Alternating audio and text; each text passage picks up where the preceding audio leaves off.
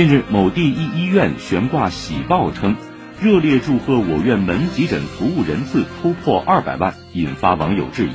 工作人员回应，相关喜报已撤下。羊城晚报认为，从小处说，医院此举欠考虑，没有顾及患者及公众的切肤之痛；从大处讲，这则喜报关乎职业伦理和操守。客观讲，作为数据指标，门急诊人次的确可以反映医院接诊能力和患者认可度。